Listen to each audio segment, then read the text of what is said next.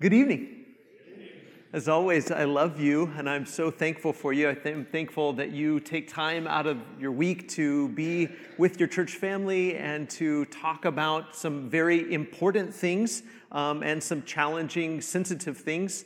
Uh, we're, we're moving, believe it or not, into more and more sensitive areas as we, as we continue through this series. Uh, we've started this series. We're about halfway through now. We're going to take a break next week, but uh, we're about halfway through the series, and we've really started with the ideal. The ideal of Christian marriage, the ideal of sexuality, what sex is supposed to be, what God intends for it to be, what marriage is intended to be. I just kind of wanted to review as we start tonight just wanted to review the lessons that we've done. Um, the first one was finding true love in God. We talked about how it's God's love around which we must orient our lives. And if we don't orient our lives around the love of God, then everything in our lives becomes disordered, right? Our life becomes chaotic and disordered if the love of God is not our true north. If we don't worship Him, then we will worship something else. Number two, we talked about the body, the soul, and the spirit, and we talked specifically about the fact that Christian sexuality is not just a list of rules, what to do and what not to do. It's a unique view, a unique view that we get from Jesus and the apostles and from the scriptures about what it means to be human, what the human body is, what God intends for the human body, how God redeems the human body, how God will resurrect the human body. All of that pertains to and shapes our thinking as it pertains to sexuality. Number three, identity and authenticity. We talked about the fact that our, our view of self, our view of self might be very unique in our culture today. And, and we have to maintain this unique view of self, a view of self that says, I'm not the main character in my story. I am a supporting character in a story about Jesus rather than the main character in a story about me. And my life revolves around him. My identity revolves around him. And the authenticity that we're striving for is not to, is not to necessarily express the inner self or the true self, but to become a new self, to die to self and to become the new self and put on the new self. We talked about number four. The fact that God created sex, that sex is good, and God created it for good purposes. Number five, we talked about Christian singleness. Um, I talked to a guy today, actually. I talked to a minister today that has been uh, working in churches for, he, I think he said over 50 years. And he just happened to tune in to our Wednesday night Bible study uh, that night that we were talking about singleness. And he said that was the only time that he had ever heard in 50 years in the church anybody talk about singleness and the importance of singleness, which is interesting, isn't it? When, when Paul and Jesus both are very explicit about how it can be a good choice for someone to choose to be celibate. And especially in that culture, that was something that was frowned upon. At times, it was even, we didn't talk about this, at times, it was even legally penalized to be celibate, to not be married, to not to choose not to have children. And and Jesus and Paul both were single men and encouraged followers of Jesus to be, to choose celibacy, to choose singleness for certain purposes, for the kingdom of God, and, and how we continue to need to express that that can be a very good choice.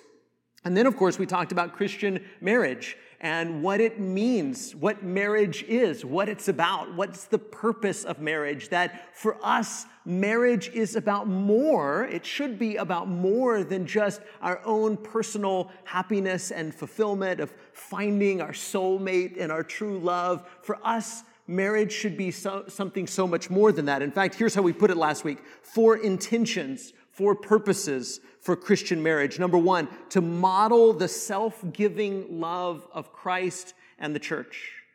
That Paul says, the mystery, the mystery of Genesis 2:24, the mystery of marriage is that marriage between a man and a woman is actually supposed to point to something bigger than themselves. The marriage relationship is supposed to point to the relationship of Jesus and the church. It isn't that Jesus and the church is just a model for us to say, okay, so that's what my marriage is supposed to look like. I'm going to follow that example. That's part of it. But more than that, it's that our marriages are supposed to display this, are supposed to showcase that self, self-giving love of Christ and the church in our marriages. Number two, that marriage is supposed to reflect God's creational intent for lifelong monogamous male female one flesh covenant relationships. We will talk again about Genesis 2:24, but that's God's creational intent and marriage is supposed to reflect that. Number 3, to help prevent sin by mutually satisfying one another's sexual impulses. Scripture is is not unaware of the fact that our sexual impulses, our sexual drive is a powerful force, and that if people are not allowed to get married, then they will inevitably commit sexual sin. And so, in order to prevent sexual sin, it is good for a man to be married, it is good for husbands and wives to come together and for them to satisfy one another's sexual impulses. Number four, to create a godly home where children can be brought into the world and taught to follow Jesus.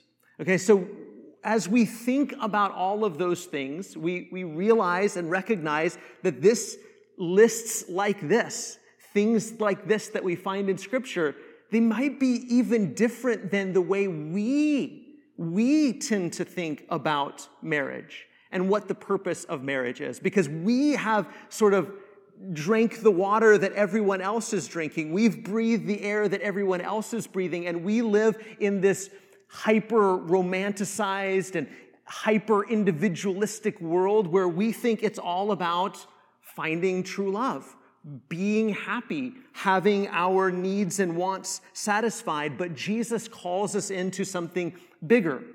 Now, that being said, all of this has sort of been the ideal, right? We've been talking about the ideal. And the truth is, life is very rarely ideal. And we haven't spent a lot of time yet talking about the fact that life is very rarely ideal. I was thinking how many of these stories I should tell, but I think it's important for us to recognize that even as Christians, life is rarely ideal. I was thinking about over the last, I don't know, three or four years, preacher friends, close preacher friends. One preacher friend who was unfaithful to his wife on multiple occasions with multiple women. And his wife found out about it, divorced him, left him. It's nearly killed him, honestly. It's nearly killed him. He doesn't blame her for divorcing him. He understands why she divorced him but he desperately wants reconciliation. And to this moment, to this moment, that's what he prays for above all else. He's, he's ministering, he's, he's preaching, um, he's preaching as a single man, but he desperately wants to be reconciled uh, with his wife. Another preacher friend, very close friend, whose wife was unfaithful to him, who committed adultery with someone at church. And he divorced her. And now he's remarried and he's, he's happy and, and things are going well. So many, I, I won't go into any more stories, but, but so many preacher friends and so many Christian friends, so many of us in this room, I, I imagine every single one of our lives has been touched by divorce, hasn't it? Every one of our lives has been touched by divorce. So on the one hand, we can acknowledge all of these things. We can affirm all of these things and say, this is what, this is what marriage is supposed to be. This is what marriage is. This is what God designed it for, for it to be. This is what it's supposed to be. But then at the very same time, we can say, ah, but so often it's not that. It's not ideal. It's not even, even those marriages that, that continue and persevere. It's not always that, is it? It's not always that. You're not always that. You don't always live up to that standard. Even if we can acknowledge and we can say, yes, yes, this is what scripture says, this is the life Jesus calls us to, we also have to acknowledge at the very same time that life is very rarely ideal. So we have Genesis 2.24. This is our, our primary text as Christians, as believers. This shapes our thinking. It, it was the text Jesus goes back to about marriage. It's the text Paul goes back to. Peter even goes back to the creation when he talks about gender and sexuality. Genesis 2.24, therefore a man shall leave his father and his mother and hold fast to his wife, Ish and Isha, man and woman, we talked about last week, and they shall become one flesh. That's the ideal. That's the ideal of marriage. That's what marriage is supposed to be. That's what God intends for it to be. And so, regardless of anything else, we have to be able to say that, that this is what marriage is supposed to be. Marriage is supposed to bring glory to God. Marriage is supposed to model and display the self giving love of Jesus and the church of God and his people. Marriage is supposed to reflect God's creational intent that we see right here. But scripture also makes, makes allowance for and acknowledges the reality that marriage is very rarely, if ever, ideal. We see this all throughout even the Hebrew scriptures, the, what we call the Old Testament. Look at Exodus chapter 21 and verse 7. Exodus chapter 21 and verse 7. I mean, so much of the law, that, that's why there has to be law, right? There has to be law because people are not ideal. People, people don't do what they're supposed to do. If everyone did what they were supposed to do, then, then there wouldn't really need to be any law. But there has to be law when people don't do what they're supposed to do. And so we find laws like this. Here's Exodus 21, verse 7. When a man sells his daughter as a slave, I mean, let's just stop right there. I mean, that right there, obviously, things are not ideal when a man has to sell his daughter as a slave because he's become so impoverished that this is, this is the only option. This is what it's come to, that he has to sell his daughter as a slave. If he has to do this, the law says, then she shall not go out as the male slaves do.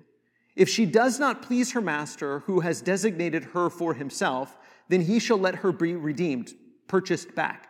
He shall have no right to sell her to a foreign people since he has broken faith with her.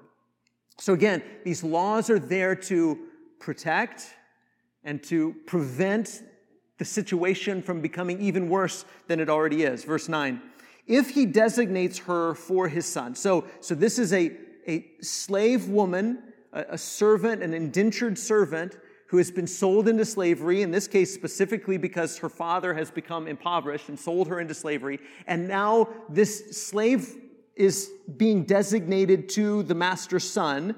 And if that happens, he shall deal with her as with a daughter that he is supposed to deal with her as a daughter. And if he takes another wife to himself, so if, if the man is married to this slave woman, and then he takes another wife, a second wife, to himself, then he shall not diminish her food, her clothing, or her marital rights.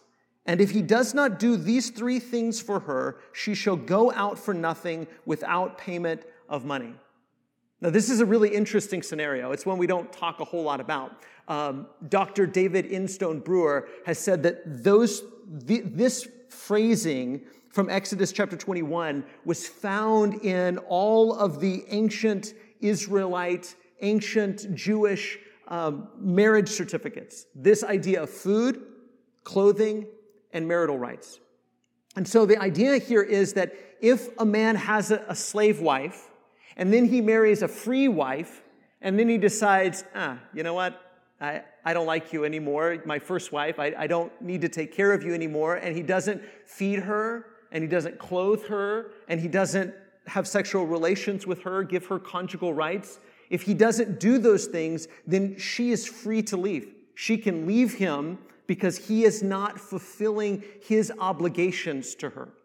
And again, it, it's pretty easy to see why this law is in place, right? It's in place for her protection, to make sure that if this man takes another wife, which again is not ideal, is not what Genesis 2.24 lays out. It doesn't say when the three or when the one and the one and the other one. It, it says when the two, when they, the Ish and the Isha, the man and the woman, the man and his wife, when they are together, they become one flesh. The two become one flesh. So it's not ideal for him to be taking another wife. This was not God's intention.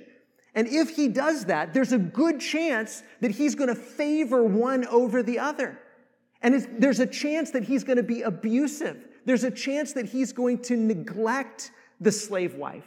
And he's not going to give her the food and the clothing and the love that she is due, that are her rights.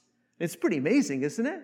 In fact, the rabbis apparently would take this idea and say, well, if, if that's true, if, if the slave wife has the right to food and clothing and love from her spouse, then surely that's also true of a free wife.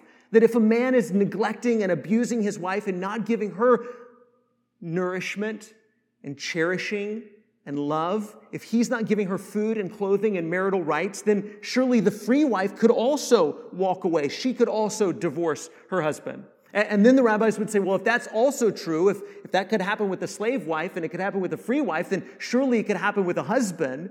And so this is the obligation that when you enter into marriage, you are vowing, making a covenant. I will nourish you. I will cherish you. I will love you. I will feed you. I will clothe you. I will put shelter over you and I will continue to give you marital rights. In fact, when we read 1 Corinthians chapter 7 and Paul talks about what marriage, what you're supposed to do in marriage, it's the same kind of things, isn't it?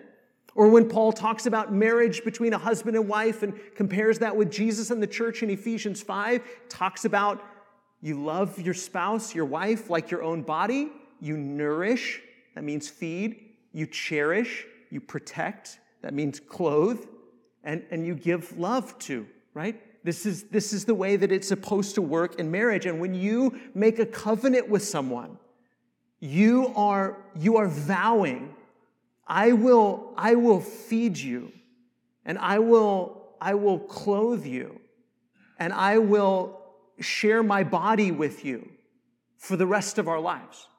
And if you don't do that, then you are breaking your covenant with them. And in this text, the text says that that person can walk away from that marriage.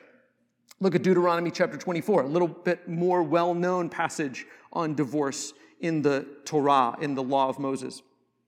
Deuteronomy chapter 24 and verse 1. When a man takes a wife and marries her, this is a long, this is a long sentence. I couldn't even, I wanted to put it on one screen, but I couldn't even put it on one slide. This is a long sentence. So it's a, a situation. Imagine, picture the situation in your head.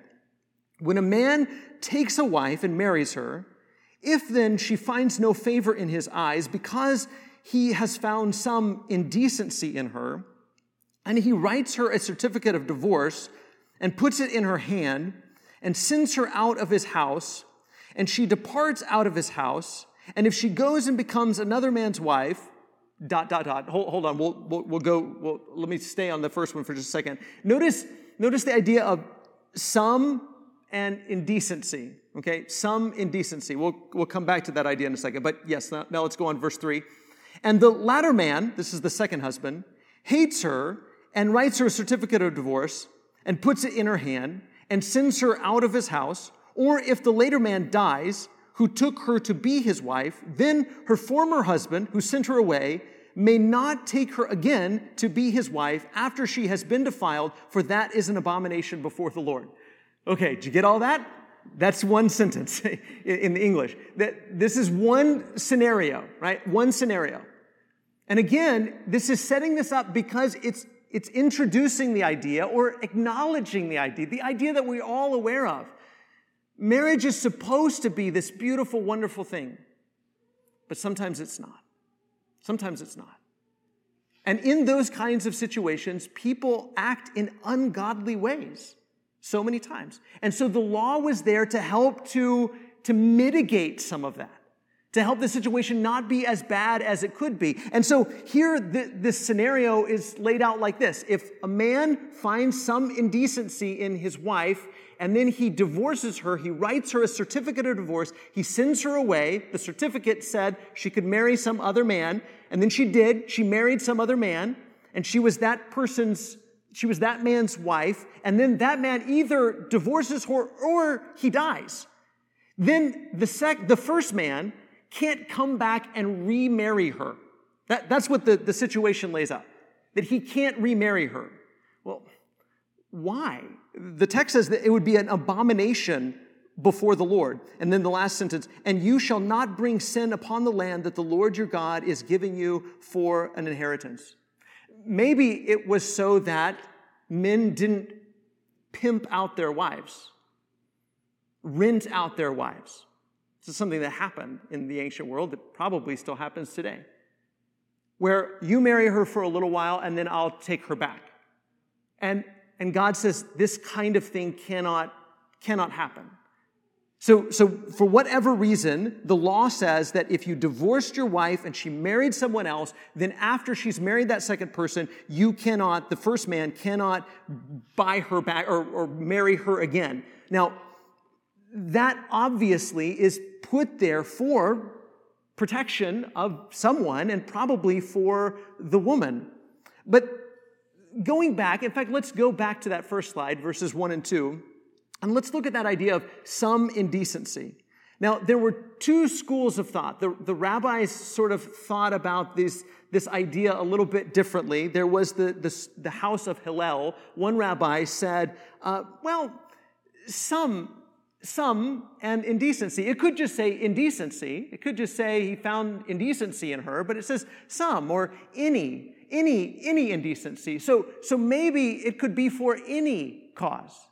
And so those who followed that line of thinking said, oh, well, it's just any cause. There's any cause, and then there's indecency cause. So you could divorce her because of indecency, but you could also divorce her for any reason. Then there was the, the house of Shammai who said, oh, no, no, it's, it's any indecency. The, the idea is indecency, it's, it's immorality, it's adultery. She's committed adultery. And so Shammai was much more conservative and said, no, no, no, this is, this is only for adultery.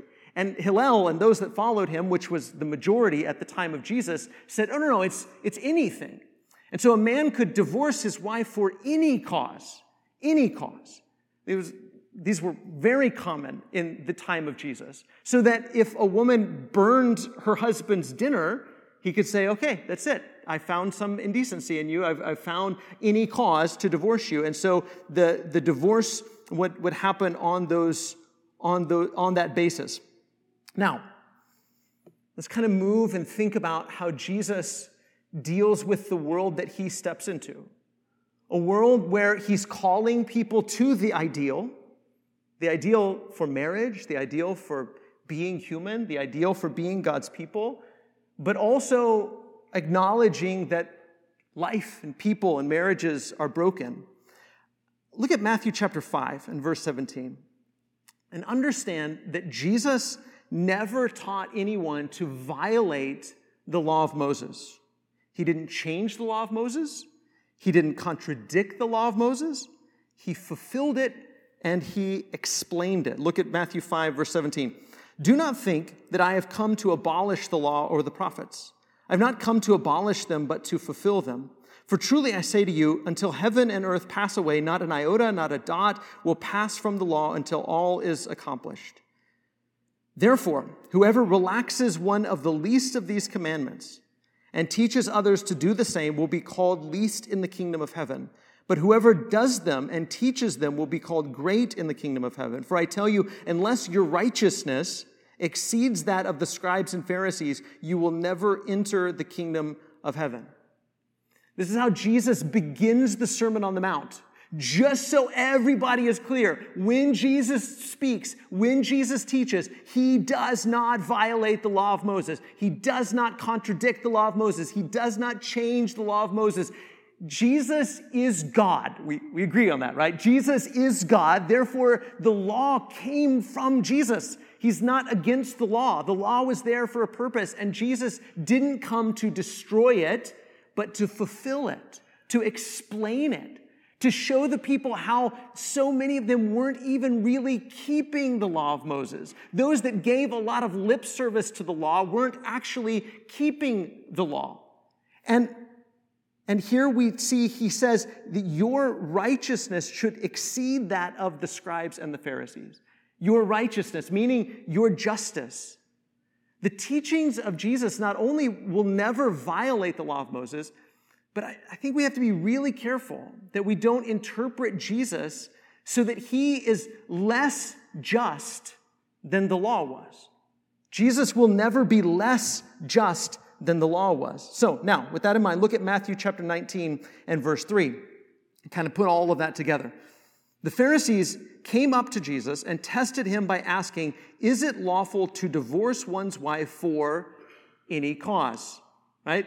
So they're asking about the Hillel interpretation, right? They're saying, okay, this any cause divorce, which by that time was very popular, it was, it was very mainstream. So many people had accepted this as just the way that, that God intended it for men to be able to divorce their wife for any cause. And now the Pharisees, they've got a way to trap Jesus. And they've come up to him and they say, okay, so tell us, what do you think about this any cause divorce? Is it right? Is it lawful to divorce your wife for any cause? Are these any cause divorces, are they lawful? If a man divorces his wife because she burned dinner and that's the cause, then is he, is he justified in doing that? Now, of course, the Pharisees are trying to trap Jesus. And he answered, verse 4 Have you not read that he who created them from the beginning made them male and female? And said, Therefore, a man shall leave his father and his mother and hold fast to his wife, and the two shall become one flesh. So they're no longer two, but one flesh. What therefore God has joined together, let not man separate. So, where does Jesus take them?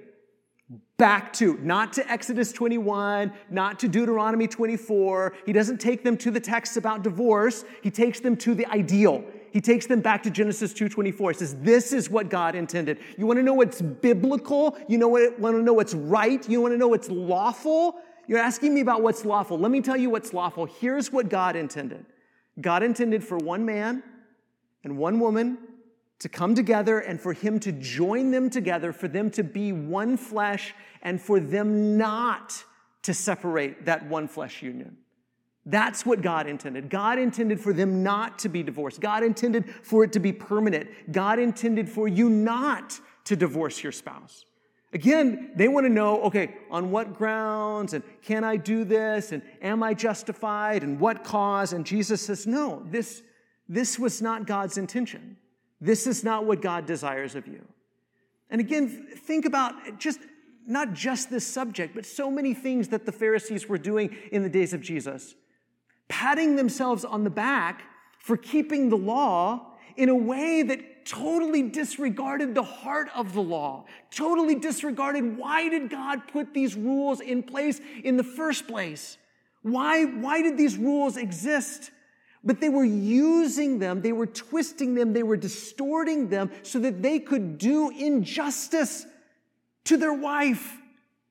The laws existed for them to treat their wife in a just way, in a just way, but they were using it as an excuse to divorce them and to go do what they wanted and be with someone else. Verse 7 They said to him, why then did Moses command one to give a certificate of divorce and to send her away?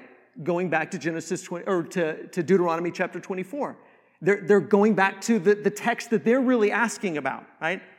Now, now we read that text together. We saw what, what the situation was and what Moses was saying, what the text was saying, but they want to know, okay, well, if, if that's right, if it's all Genesis 2:24, if it's all one man, one woman for life and it's supposed to be permanent and they're not supposed to get divorced and, and there's not supposed to be divorce this one, move on to the next one, if that's not the way that it is, then why does the law, why does the law say give her a certificate of divorce? Now, of course, they're saying that Moses commanded it. Jesus is going to kind of soften that. It's more like Moses allowed it. But, but why, why allow it at all? Why allow it at all? Why, why make allowance for divorce at all? If that's not God's intention, if God doesn't want that to happen, then why, why did the law make allowance for it at all? Verse 8 Jesus said to them, Because of your hardness of heart, Moses allowed you to divorce your wives, but from the beginning it was not so. Now it's possible, it's possible that what Jesus is saying is this, this allowance had to be there because you're so hard hearted, you wouldn't be faithful to your wife.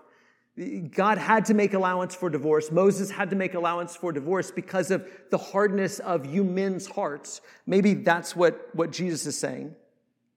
But maybe, maybe looking back at, at the Old Testament might help us to understand that there might be a little bit more to this reason why there had to be allowance for divorce because of the hardness of heart of the person who's being unfaithful to the covenant. The, the same word in the Septuagint, in the Greek translation of the Old Testament, is used to describe Judah's unfaithfulness to God. Because God had a marriage like relationship with Israel and with Judah, right? And Judah was unfaithful to God, and Israel was unfaithful to God. They were prostitutes. The text in a second is going to use the word whore. They whored themselves out. They were unfaithful to God over and over and over and over again. And Jeremiah chapter 4 and verse 44 says that they are hard hearted. They're hard hearted. And sometimes that's, what's hap- that's what happens in a marriage.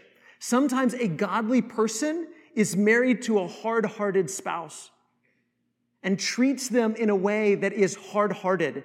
And God made allowance for divorce because of the hard heartedness of those who are unfaithful. Look at Jeremiah chapter 3 and verse 6. It might even surprise you. Jeremiah chapter 3 and verse 6. The Lord said to me in the days of King Josiah, Have you seen what she did? That faithless one, Israel how she went up on every high hill and under every green tree and there played the whore. And I thought, after she has done all this, will she return to me? But she did not return. And her treacherous sister Judah saw it and saw that for all the adulteries of that faithless one Israel, I had sent her away with a decree of divorce. Yet her treacherous sister Judah did not fear, but she too went away and played the whore. God divorced Israel because of the hardness of Israel's heart. And sometimes that's what happens in a marriage, isn't it? Sometimes that's what happens in a marriage. That someone is so hard hearted that their spouse has to divorce them. But notice how God handled this with Israel. It wasn't like Israel messed up once and God said, okay, that's it. She whored herself out. She prostituted herself out over and over and over and over and over again. And here God is saying, and Judah, her sister, sees what Israel has done, and now she's doing the same thing. She's being as hard hearted as her sister. But what does God do? God perseveres. There comes a point where God has to divorce Israel because of her adultery. But God perseveres. God perseveres because of his steadfast love, because of his mercy, because of his grace. But I, I, think this is exactly what Jesus is saying that this is the reason why divorce was necessary, because sometimes even a godly spouse has to do what God did. As, as heartbreaking as that is, Sometimes a godly spouse is married to a hard hearted person who is determined and stubborn and will not keep their vows. And they are unfaithful to their vows. And here's what Jesus says in verse 9 And I say to you, whoever divorces his wife, except for sexual immorality, so here he's echoing the position of the house of Shammai, right? The more conservative position, and saying, this any cause divorce thing that y'all are doing, this any cause divorce thing that y'all are doing, and you, you think, oh, she burned the dinner. I can, I can leave and I'll go marry someone else. That, that's, that's wrong. It's never what God intended. Whoever divorces his wife except for sexual immorality and marries another commits adultery. Adultery. These are incredibly strong words, aren't they? Jesus says, listen, you, you think you're keeping the law because you wrote her a certificate of divorce, and you said, well, any cause, here you go, and you wrote her a certificate of divorce. And this is never what God intended. And when you put her away so you can go marry someone else, you, you're patting yourself on the back like you're keeping the law, but you're breaking the law. This was not the intention of the law. The intention of the law was for you to love one another until death do you part. Yes, there's a time where even God had to divorce the hard hearted one. So, yes, there's a time when someone is adulterous and someone is just bent on adultery and being unfaithful. And yes, heartbreakingly so. Sometimes divorce has to happen, but this was not God's intention. Now, understand, Jesus is not making a new law here, is he? He's not making a new law. He's simply explaining the law. He's explaining this is what Moses was saying. This is why these things existed. This is the way it's been since the beginning. But again, again, God understands the brokenness into which we, we step when we become Christians. Look at 1 Corinthians chapter 7. I just want to read verses 10 through 16. I'm, I'm out of time, but I want to read 1 Corinthians chapter 7, verses 10 through 16, because Paul is now dealing with people that have come out of all kinds of different backgrounds. Because now he's in, a, in the Corinthian church dealing with Gentile Christians, and, and they come from all different kinds of backgrounds, and some of them are, are believers, and they're married to unbelievers. And what do we do with that? Here's what he says in verse 10 To the married, I give this command not I, but the Lord. In other words, I'm echoing what Jesus said, I think, in his ministry. A wife must not separate from her husband, but if she does, she must remain unmarried or else be reconciled to her husband, and a husband must not divorce his wife. And to the rest, I say this I, not the Lord, this isn't what Jesus taught, this is Paul going on from there. To the, to the rest, I say this I, not the Lord, if any brother has a wife who's not a believer, and she's willing to live with him, he must not divorce her. And if a woman has a husband who's not a believer and he's willing to live with her, she must not divorce him. For the unbelieving husband has been sanctified through his wife, and the unbelieving wife has been sanctified through her believing husband. Otherwise, your children would be unclean, but as it is, they are holy. But if the unbeliever leaves, let it be so. The brother or the sister is not bound in such circumstances. God has called us to live in peace. I mean, do you see? Do you see how we, we kind of have both sides of that, of that tension? There's the ideal. Here's what you're supposed to do. If your unbelieving spouse will stay with you, stay with them. Because you being with them brings holiness into their life. It brings sanctification into their life. But if they're determined to leave, then they're determined to leave. And, and you can't stop that and you're not bound in that circumstance. We are called to live in peace. Verse 16 How do you know, wife, whether you will save your husband? Or how do you know, husband, whether you will save your wife? I have two other friends, husband and wife. He's, he's a minister. They both were unfaithful to their spouse. She was unfaithful, was in a long term adulterous relationship, left him, divorced him, he was unfaithful to her, kind of in a vindictive way. And then they were reconciled. And now they're happily married and doing well and teaching others, leading others, helping others, blessing others because they were willing they were willing to to try to persevere how do you know wife whether you will save your husband or how do you know husband whether you will save your wife this perseverance can bring, can bring healing, can bring salvation. So let me put, put it this way. First, God knows the pain of having to divorce a hard hearted spouse. God knows that pain. God had to do that. God had to go through a divorce with Israel. So Christians should have an incredible amount of understanding and empathy for those who share this pain right? Christians should be the most understanding and empathetic people because our God knows what that's like to go through a divorce like that. And secondly, second, as the God of steadfast love, he models perseverance, pardon, and pursuing reconciliation, even with a stubborn spouse. So Christians should imitate God's mercy, faithfulness, steadfastness, and forgiveness. It's both. It's both. We have this incredibly high ideal for what marriage is and what it's supposed to be, and we pursue it tenaciously, Even when it doesn't look like what it's supposed to, we strive to be patient and persevere and pursue reconciliation. We strive for that ideal. But then at the same time, we're also understanding and we, we do justice. Because sometimes, sometimes, as horrible as divorce is, sometimes it's what is just to protect innocent people, to protect vulnerable people. And sometimes that's what has to happen, as horrible as that is. And when someone goes through that, Christian people ought to be the most understanding and helpful and sympathetic and empathetic people because we know both the ideal that God has called people to, but we also know the pain and the turmoil that sin wreaks on all of our lives and all of us, including God Himself, has been injured by divorce. Let's pray. Father God, none of us have lived up to the ideals. We have all sinned and fallen short of your glory.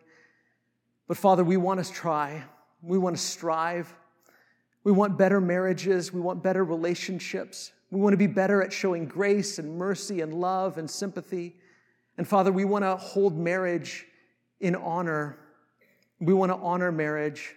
And we also want to we want to be there for and love and help those who have gone through divorce. Father, help us to do both.